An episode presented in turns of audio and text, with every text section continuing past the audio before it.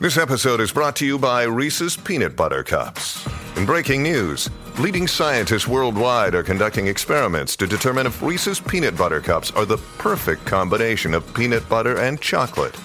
However, it appears the study was inconclusive, as the scientists couldn't help but eat all the Reese's.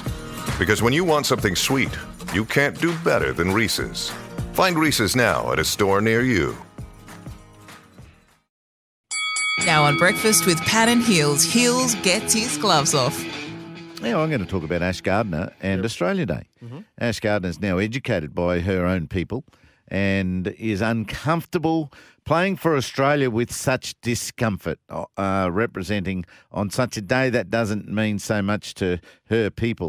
1788 on the 26th of January, Captain Phillips and ships of convicts hoisted flags to signal the first permanent European settlement on Australia.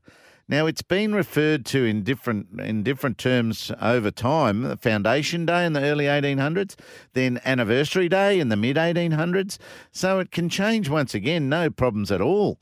Indigenous inhabitants and supporters criticise Australia Day as an excessively nationalistic day and they just seek recognition of the effects such settlement has had on them.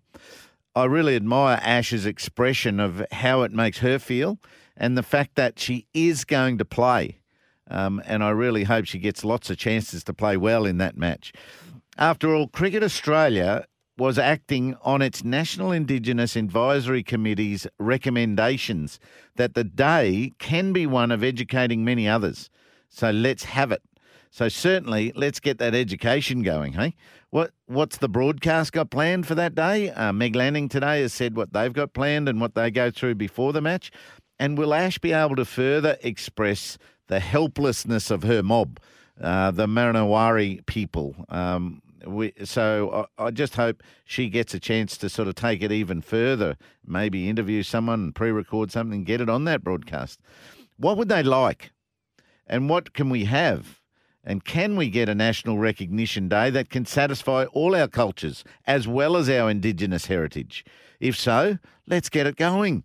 Um, it seems the Indigenous feelings are now out there, and the education of me, for example, and many more like me. So, what's the solution here? I'm sure smart people can list five great options for a day and when it should be, I bet.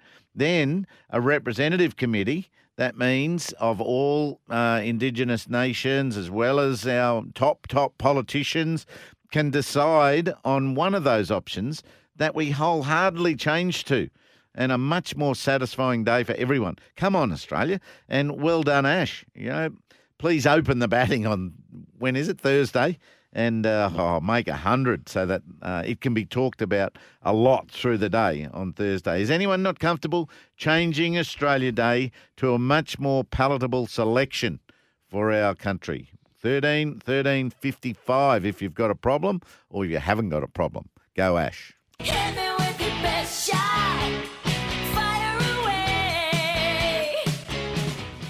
And that text line is 0467 736 736. We played uh, a little bit of Meg Lanning's press conference yesterday. We didn't play uh, her talking about Ash Gardner's leadership, uh, which is uh, which is something else that she spoke beautifully about yesterday, the Australian skipper. Yeah, she's going pretty well. Um, you know, obviously, um, you know, putting out her, her views and um, and feelings on the issue, um, you know, is a very brave step, I think, and, and she's been a really great leader. She has, she certainly, and, and she's been really nastily trolled for this. Yeah. Which is, oh, I can't agree with that. God, what do those people want? Uh, exactly right. I mean, that, yeah, well, I can't work it out, these trolls. Have you got a problem with changing Australia Day? No, I haven't to try and suit everyone. Yeah. But, yeah, suiting everyone is the, uh, is the problem. And the people who have got a problem with it, you know, I, I want a solution. Don't just say that shouldn't it shouldn't be there, but give us some ideas on where it could go. You know, where where do you want it, and what could it be called, if anything, and, and what are we celebrating? You know, we're celebrating something different now, if if that is the case. So put the package together and put it to the, those types of committees. I know Queensland cricket has a national indigenous an indigenous um, uh, advisory committee. Yeah. And and so there's a lot of work goes into it everywhere. So they're, they're there to listen. And let's get some solutions. Well, if, if you're just joining us or just jumped in the car to get to work or take the kids to school or whatever, Meg Lanning was asked about the situation yesterday and the Australia game. I, I think it's worth re-listening. We're fully supportive of Ash and, and her stance and her feelings and, and views around it. It's something that we can't control in terms of, of the scheduling and, and playing on that day, but something that um, we would like to do is just acknowledge the, the sadness and grief that, that day does bring for um, First Nations people. So I see in the in the press today as well, Hills, that there's a problem for Cricket Australia next year because the West Indies tour again next year, uh, and they're due out late January, so they've got a Test series to play. The logical day to play, I would imagine, would be to start on January 26th, which is a Friday. Uh, start the Test. So do they start a Test match against the West Indies, who are huge supporters of the Black Lives Matter movement?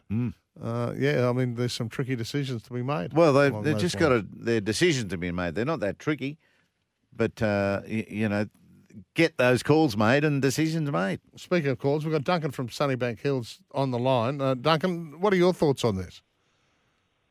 Mate, I, I'd spoken, or I'd been with a, a group of guys around my age, and that's 70. And look, for the life of us, we can't understand, and maybe you can help me or help us to understand why it is that Australia Day seems to be being punished. What we're getting at, or what I'm getting at, is that what happened on Australia Day was so long ago, and yet we're being punished for it today. You know, like I, I, I'm all for reconciliation and everything like that. I, you know, I'm married to a Chinese girl. I've got a, a South African living in the house with us, so it's not as though I, I'm racist. It's just I can't understand why people for today are being punished for something that happened so long ago. You mm, get what I mean? Uh, well, yes, but are we being punished? We're, not being punished. We just need to change our national day to something else. So I, I don't think it's a punishment. Actually, it should be something we all want to do because we've we're now a lots more uh, thoughts for all of us. Uh, Duncan, uh, you and I included, are now known of the offensive nature nature of Australia Day and what happened in 1788 and a little bit more after that. Um, so w- we can be we can be empathetic with that, surely. Well, I mean, where does it stop? I mean, there, there's there's so many different things that are uh, happening all the time, and we're being told, oh, well, you know, you've got to pay for your father's sins, and that to me just doesn't seem right. Yeah, th- that's good thoughts, mate, and thanks very much for having those thoughts. My my thing is, it's not a big price to pay. This one, this one is not a big price to pay for uh, togetherness. Yeah, hey, Duncan, thanks for calling, mate. I mean, First Nations have acknowledged that it causes them a lot of pain. Yeah. So you're right, Heels. I, I don't think it's a great problem to change it to a day that is that suits everyone. It suits everyone that we have a national day like July 4 and Thanksgiving, etc. in the States.